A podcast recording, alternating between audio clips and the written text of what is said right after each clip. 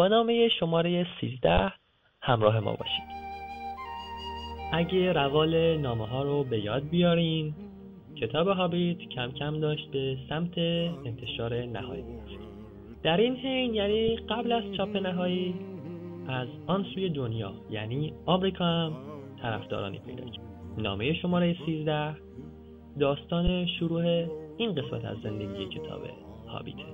در یازده می آلن و آنویل به تالکین میگن که توجه یکی از انتشارات خیلی خوب آمریکایی رو تونستن به کتاب هابیت جلب کنن و اون انتشارات طرح‌های بیشتری رو به صورت رنگی خواسته و پیشنهاد طراحان آمریکایی خوبو برای این کار داده. البته خود آلن و آنویل گفته بوده که فکر میکنن بهتره طرح‌ها از خود تالکین باشه. برای همین تالکین در تاریخ سیزده می هزار و نهصد و سی و هفت از آکسفورد این نامه رو به انتشارات آلن و آنویل می‌نویسه. تالکین بعد از تشکر به خاطر پیدا کردن اون انتشارات از اونا اسم انتشارات و کمی هم در مورد قرارداد مالی که قرار منعقد بشه رو میپرسه. در مورد طراح هم میگه که بین دوراهی ناتوانی خودش در طراحی بهتر و ترس چیزی که طراحان آمریکایی ممکنه به تصویر در بیارن مونده. البته به صورت مؤدبانه در متن ذکر میکنه که اون طراحان بیشک مهارت بالایی داره.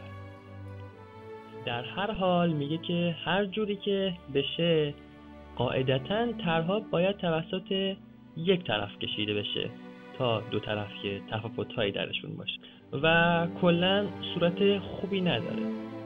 مثلا چهار تا طرح حرفه‌ای از اونا در کنار طرح‌های آماتوری خودش گفته کمی احمقانه ممکنه به نظر.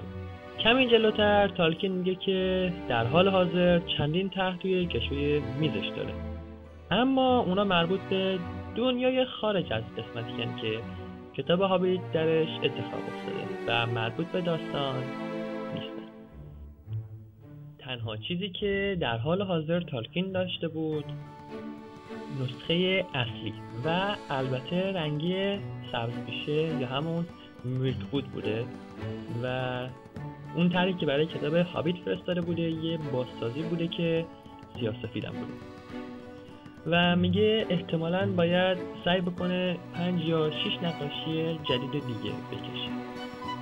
البته چون وسط ترم بوده وقت زیادی نداشته و قول نقاشی رو به زودی نمیده. به همین خاطر ازشون پرسیده بود که زمان چقدر برای آمریکایی‌ها اهمیت داره و اگه با طولانی شدن زمان احتمال از دست دادن اون انتشارات هست، بذارن آمریکایی‌ها هر کاری رو که به نظرشون خوبه رو انجام بدن. البته تا جایی که امکان داره تالکین امکان استفاده یا الهامگیری از آثار استودیوی دیزنی رو وتو کرده بوده، چون به گفته خودش یه نفرت عمیقی ازشون داره و بازم میگه که کارهای طراحان آمریکایی رو که قبلا پیشنهاد نتایج خیلی خوب رو میدن دیده که فقط به درد همکاران و دوستاشون میخوره.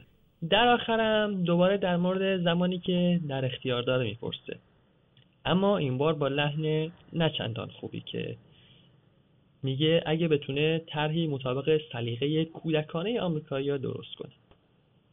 البته این لحن خیلی عجیب نیست نسبت به طرح‌هایی که فکر تالکین از آثار دیزنی داشته.